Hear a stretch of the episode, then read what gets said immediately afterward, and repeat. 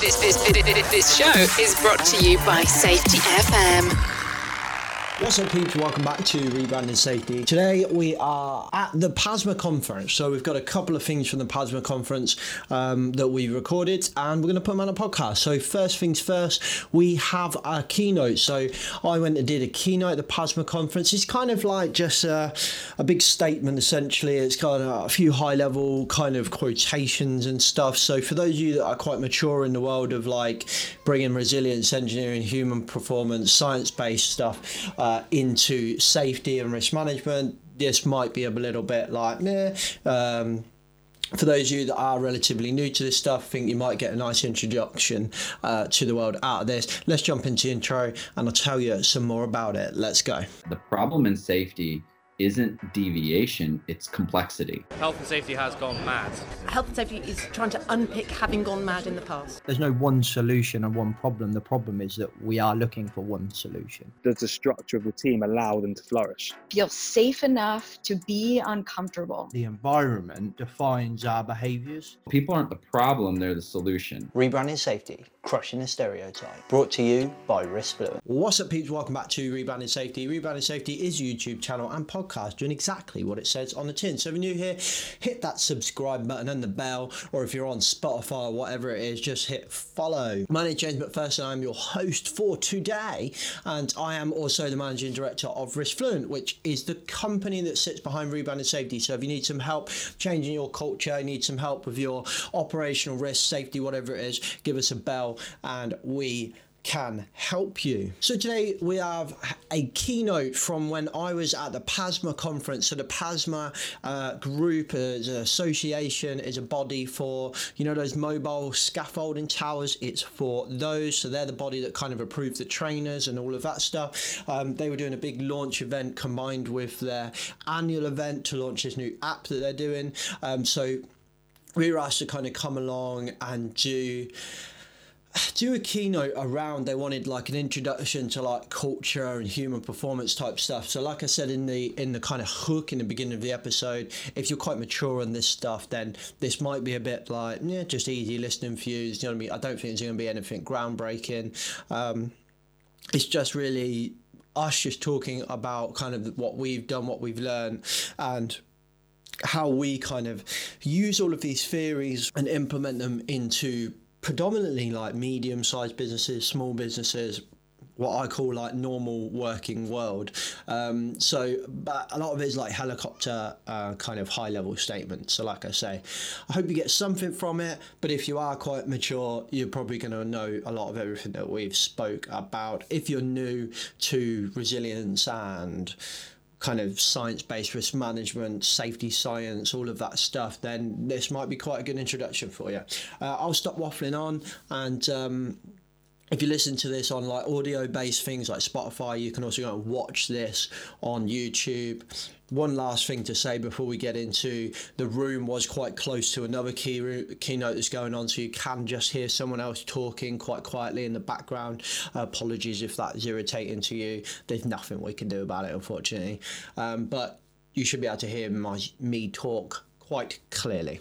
Thank you very much. Hope you enjoyed the podcast, and I'll catch you later. Fluent in a nutshell, we tried to take what we started in rebranding safety and bring that over to the company to make sure we, we really stay true to what we set out to do when I did randomly download an app and start waffling into a microphone. Um, so we took rebranding safety and we made that our purpose. So as an organisation, um, we are trying to make the working world a bit better by rebranding safety one interaction at a time. And hopefully, when I finish this, the one in- interaction at a time thing will start to make sense. Um, we have some values and principles that help us do that. Um, we, like, we like to value people centered work, so we like to put the people right at the center of what we're doing, and we like to do work that delivers actual impact. We have some principles. Um, there's a lot cruder way that we say this, but uh, I thought, given we don't really know who we're talking to, we'll put the nice version on there, which is uh, we only work with businesses that care. You can work out what the crude version is yourself. Um, we don't do health and safety gone mad, and we don't do tick boxes. Why did I put this on here though? Because it, it wasn't just for me to talk about risk fluent this slide. This is actually something called an ethical framework. So if you, when you go home tonight, you download something called the Best Practice Guide to Culture, I think it is, by the Ethics Centre in Australia. And they'll tell you that the core of a culture, of an organisation's culture, is an ethical framework, having a good purpose that actually people can feel and grab onto, and some values and principles to help you deliver that purpose. And they said that's really important, so that was one of the first things we did. But at this point, I think most people start to think rebranding safety, great, another gimmick. If you've been in safety, you'll have probably got a good vibe for behaviour based safety versus new view or safety differently or safety one, two, and it just gets a bit exhausting, really. And it's really hard to go, right, okay, I know what I'm doing. And then some young guy comes along and starts chatting shit on a podcast and says, rebranding safety, great, it's another gimmick. Um, it's not a gimmick, it's really kind of what we're trying to do is communicate what all of these things are. And one of the things we've done through Rebranding Safety is to say, essentially, we're at a buffet of all of these tools of safety. So don't just have one, don't commit yourself to a tribalistic approach of one, just think about what, what works for you. But ultimately, at the core of this, we are still trying to change the perception of safety. Because ultimately, how it is portrayed is not really how I think most of us would align what safety actually is. This is an Instagram story um, about an apprenticeship. They were trying to sell apprenticeships. And I looked at this picture and I thought, Jesus, look at that guy. He's absolutely covered in PPE, and it looks like he's in a perfectly finished building.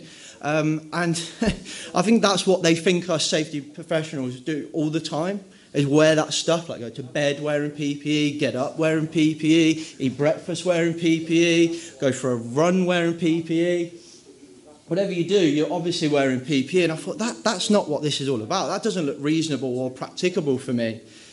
And this portrayal of safety has a knock on effect. And that knock on effect is how it's perceived. Um, so this was a post just over here on Facebook. This one was a post not actually in this heat wave that we just had. It was actually a couple of years ago. And somebody was complaining about the amount of PPE they have to wear on construction sites and saying that this just doesn't work. We're, we're really hot, we're dying, people are getting hurt or, or unfortunately dying from heat exhaustion.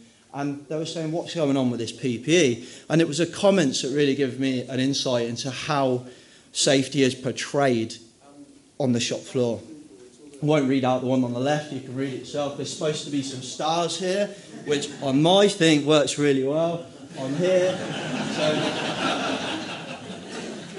I don't know what that word is, but um, so yeah, uh, health and safety, or we get more done without health and safety.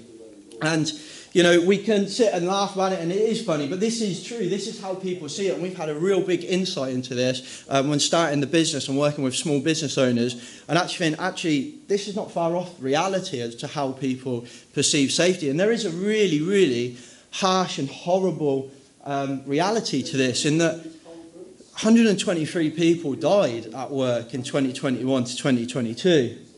And, and that's them, that's their names. Um, always makes my hair stand up and tingle with this slide, and I've used this quite a lot.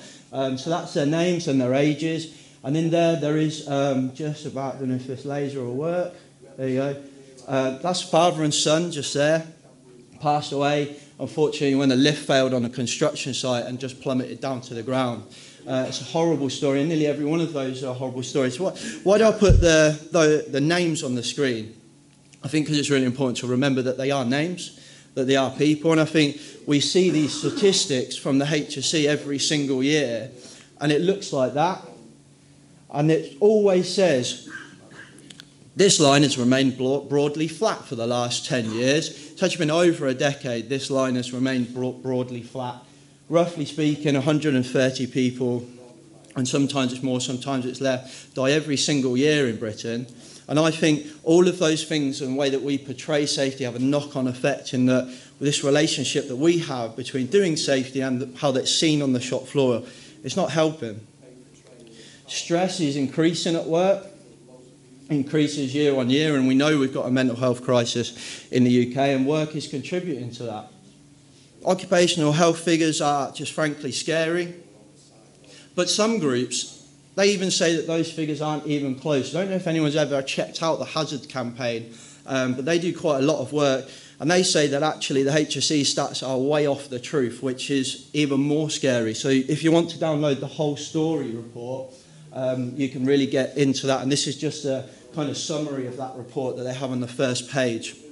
And I won't go into each one of those, we haven't got time, but it is a really eye opening report and it really kind of pulls you away to think, well, we do need to do a bit more.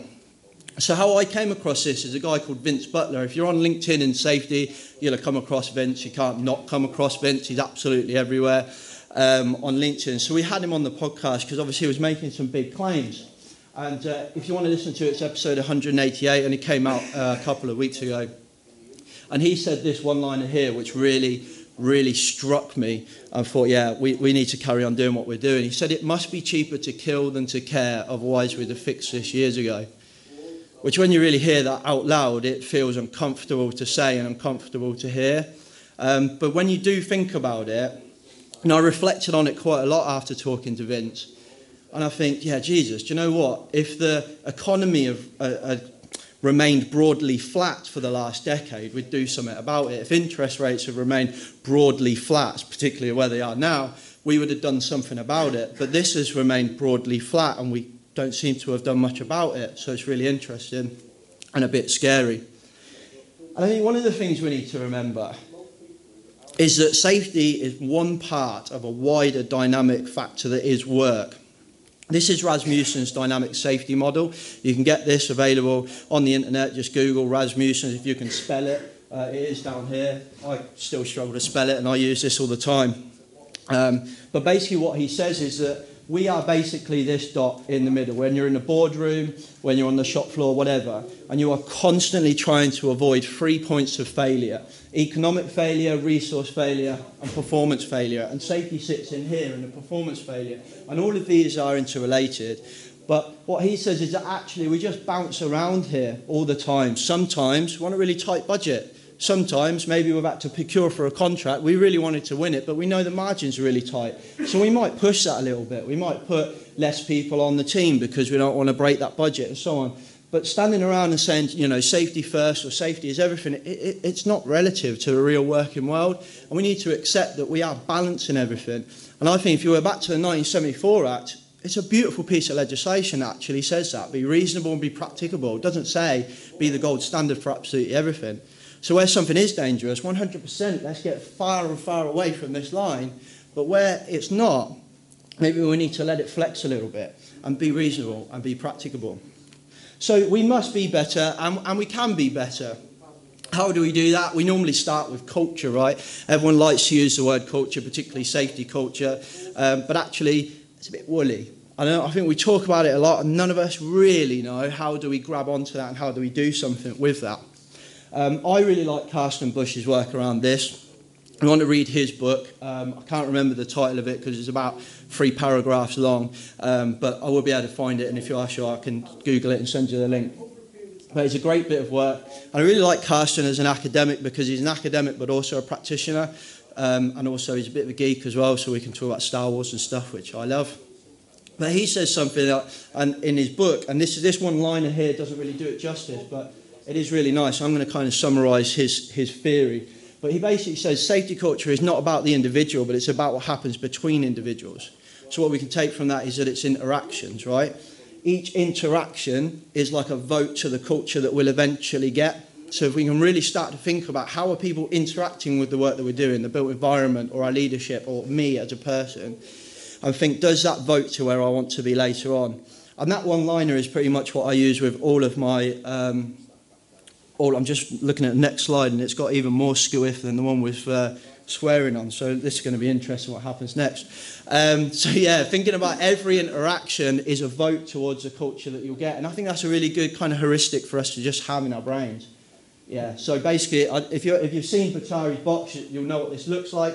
But basically, if you imagine that says my attitude, you can just see it there, my behaviour, your attitude, your behaviour. So if you think about interactions between me and you, um, me and uh, my team member, for example, my attitude will affect my behaviour. So if I go to work a bit grumpy, that will affect my behaviour. And then when we interact, it will affect your attitude, which affects your behaviour. And then your behaviour affects my attitude, and so on and so forth. And that interaction just keeps going round and round and round. And that's with everything that we do. So if you just think about that a little bit more critically within your one to one interactions, that will help.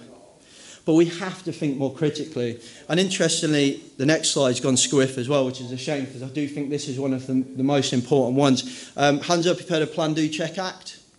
Yeah, pretty much everyone in the room's heard of Plan Do Check Act. Deming's original model was Plan Do Study Act, not Plan Do Check Act. And I think when you take the word study out and you put check, it really changes the dynamic of what we're trying to achieve. Check for me sounds like I've planned and you'll do, and then I'll come along and I'll tell you what you've done wrong. And it feels very stick and carrot to me. Study feels very different. Study feels like we're going to plan, we're going to do, and then I'm going to have a look and I'm going to try and help you do what you need to do. But study is trying to understand why things went wrong. Check for me feels like just observing things going wrong and then doing a bit of blame, shame, and retrain maybe. So I try and emphasize study, but yeah, the slide's gone skew which is a shame. But you get the, you get the gist of it. So really, it's all about the context, the context of why things make sense to us in the time. No one shoves their hand in a machine knowing they're going to lose it. They did it because it made sense to them in the moment. So if we study instead of check, we can start to understand that context. So we need to study the context. And context is really bloody hard to kind of get your head around, and I've been trying to get my head around it for a long time. And at the moment, we've at Risk Fluent kind of come up with this, which is a mix of many different theories and many different models.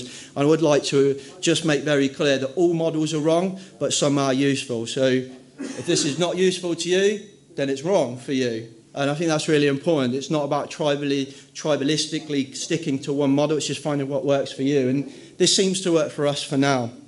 And basically, in every situation, what we think there are situational factors the weather, the team on the day, the different contractors on site on that day, so on and so forth.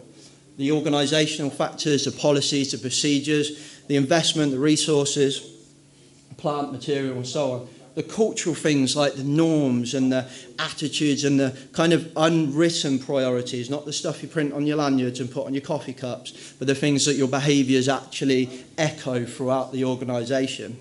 And then the human, the human is ultimately what, when I remember doing my NEBOSH, I remember the guy saying to me, if we didn't have humans, safety would be really interesting and really easy. I was like, oh, wow, that's really nice. That's uh, something to take with you. And I don't think that's true. I think humans are phenomenal. We couldn't do what we do every single day uh, without humans, but we are fallible. You can just Google humans do stupid stuff for like one minute and get loads of examples of how, we, how fallible we are. But ultimately, we are also amazing. And, and your humans in your team succeed every single day in spite of all of those other factors. But every single one of these factors has weaknesses. And that's why we use the Swiss cheese model. So you've all seen the Swiss cheese model, layers of safety, and we typically talk about risk assessment, guarding, training, and so on. And we think that actually it's not enough. We need to think about where's our layers of safety for the situation, the organisation, the culture, and the human. They're all layers, from positive and negative, and they all have weaknesses and strengths. Um, the ones towards the top are more obvious, so organisation and situation are more obvious. We can see them, we can feel them a little bit more. The ones on the bottom are a bit weird, they're a bit hard and woolly for us to grab onto. So we can focus a lot more on the top, um, but we, need, we must not forget the ones down the bottom. The ones on the right are more influenced uh, by the strategy and the leadership, and the ones on the left are a little bit more influenced dynamically and operationally. But again, just remember that all models are wrong, but some are useful. This is more of a guide just to help us think about things. It's not something to get tattooed on your body and live your life by. One of the most important things to be able to get that context and find out what that means and what that looks like is to build psychological safety in your organisation. Psychological safety has become very popular of late, and, and I think for a good reason. Um, if you want to find out more, just Google Amy Edmondson. Um, she's amazing and she pretty much coined the term and did all the work there, and her book is really good as well. But basically, what it's all about is decreasing that in, in the moment interpersonal fear, like being scared to speak up, and increasing that kind of constructive challenging and sharing of ideas and so on. But there's one thing, well, two things actually that we miss when we talk about psychological safety is that we can have psychological safety, but if we don't have clarity, meaning we don't understand that this is the time to speak up, and I am the person to speak up, this is my role and I understand it, it's the organisation's purpose and our principles coming all the way back to the ethical framework in the beginning, um, then I'm not going to speak up even if I do feel safe.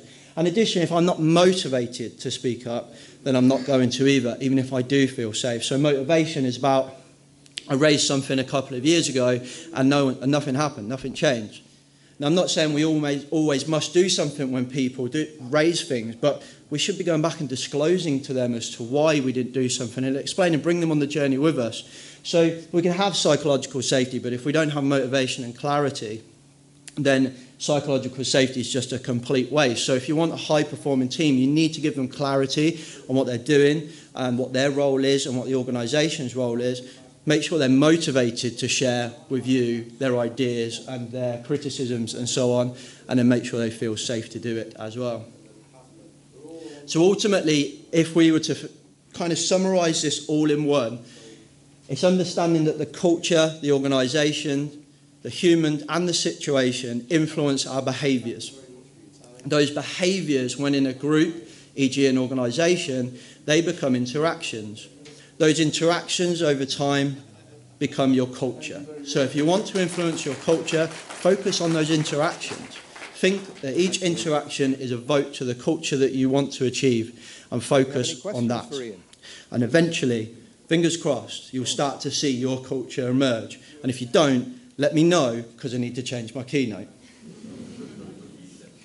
Thank you very much. I've been James McPherson from Riskfluent, Rebranding Safety, one interaction at a time.